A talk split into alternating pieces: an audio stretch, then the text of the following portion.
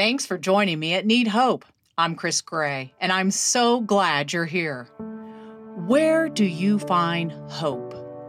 Today, I'd like to share with you how to have victory with an unloving person, someone who has hurt you. Stay tuned.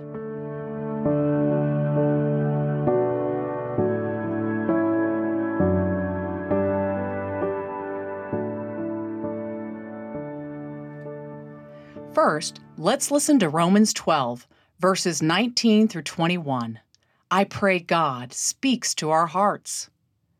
Beloved, do not avenge yourselves, but rather give place to wrath, for it is written, Vengeance is mine, I will repay, says the Lord. Therefore, if your enemy is hungry, feed him. If he is thirsty, give him a drink. For in doing so, you will heap coals of fire on his head. Do not be overcome by evil, but overcome evil with good. Friend, what's your first reaction when someone hurts you? I bet you don't feel like loving them. As followers of the Lord Jesus, we are instructed by God to overcome evil with good. But what is evil? Anything that's unloving is evil. We are to do good and love the unloving. I'd like to share with you this amazing testimony of love towards someone acting evil. This story is used with permission from the Voice of the Martyrs.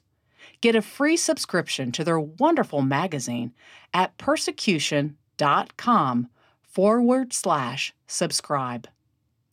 The story begins with Sheikh Samir. From the time he was born, he was taught to hate Christians. As he grew, he wanted to persecute and kill Christians. When he became a sheikh, it was his greatest priority. Sheikh Samir traveled to villages hunting Christians. Once there, he learned the names of the local Christians and burned their homes. In one night, Samir burned five homes and two churches. He thought it to be a highly successful trip. As they burned a Christian woman's home, Samir dragged her out and beat her. With his rage and anger hot like fire, he broke her arm.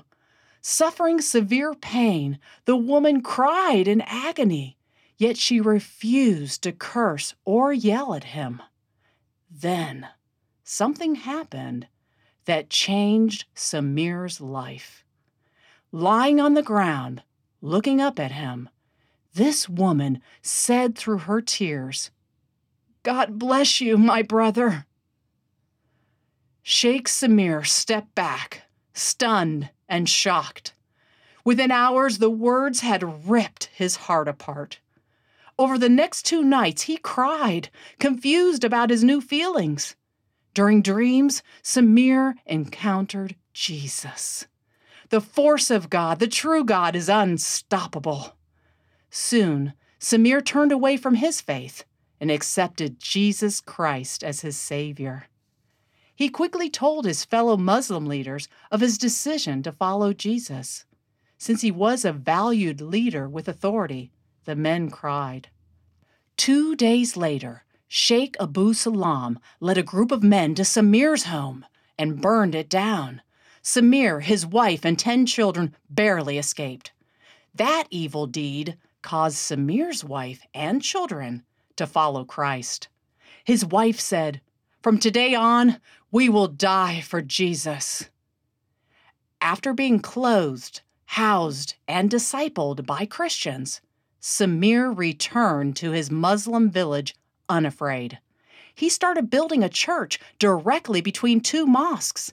Because of this, more than 120 people came to know Christ. But the story isn't over because Sheikh Abu Salam, the angry man who had burned Samir's home, was still there. After seeing this devastating turns of events, Sheikh Abu Salam picked up his torches and weapons and put them away for good. He too placed his faith in Christ. Incredibly, he and Samir now study the Bible together. Recently, Samir said, I know that the way of Jesus is not easy, and it will bring persecution. but I'm so happy to live and to die for Christ. Wow, what a testimony! This is a primary example of loving the unloving. Love brought victory and new followers in Christ. But you might find it hard to imagine doing what Samir or the beaten woman with a broken arm did. You might even question why God would command us to respond in love to someone acting unloving toward us. Because this is how God reaches us. God loved us first when we were unloving towards Him.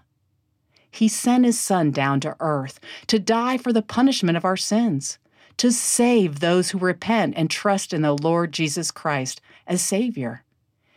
If you want more information on being saved, our website is need hope.com. Now that you know why, you might ask, How can I love someone acting evil, unloving? As a follower of Jesus, we can say no to our unloving desires so we can say yes to God. Then, God will enable us to love everyone, including the unloving. But let me be clear if someone's unloving actions could lead to the bodily harm of you or your children, you need to separate immediately and pray for them. That's the most loving thing you can do. Now, friend, let me ask who are you avoiding because they don't make you feel loved? Does the devil tempt you to repay evil with evil? Resist the devil by choosing to submit to God the Lord will give you grace to respond victoriously with His love in words and deeds towards the unloving. So, which will you choose? Love or evil? Forgiveness or bitterness? God's will or your own will? Let's be sure to remember Samir and the persecuted church. Let's pray for them and all of us to be controlled by Christ's love. Until next time, look to Jesus and look to God's Word for guaranteed hope.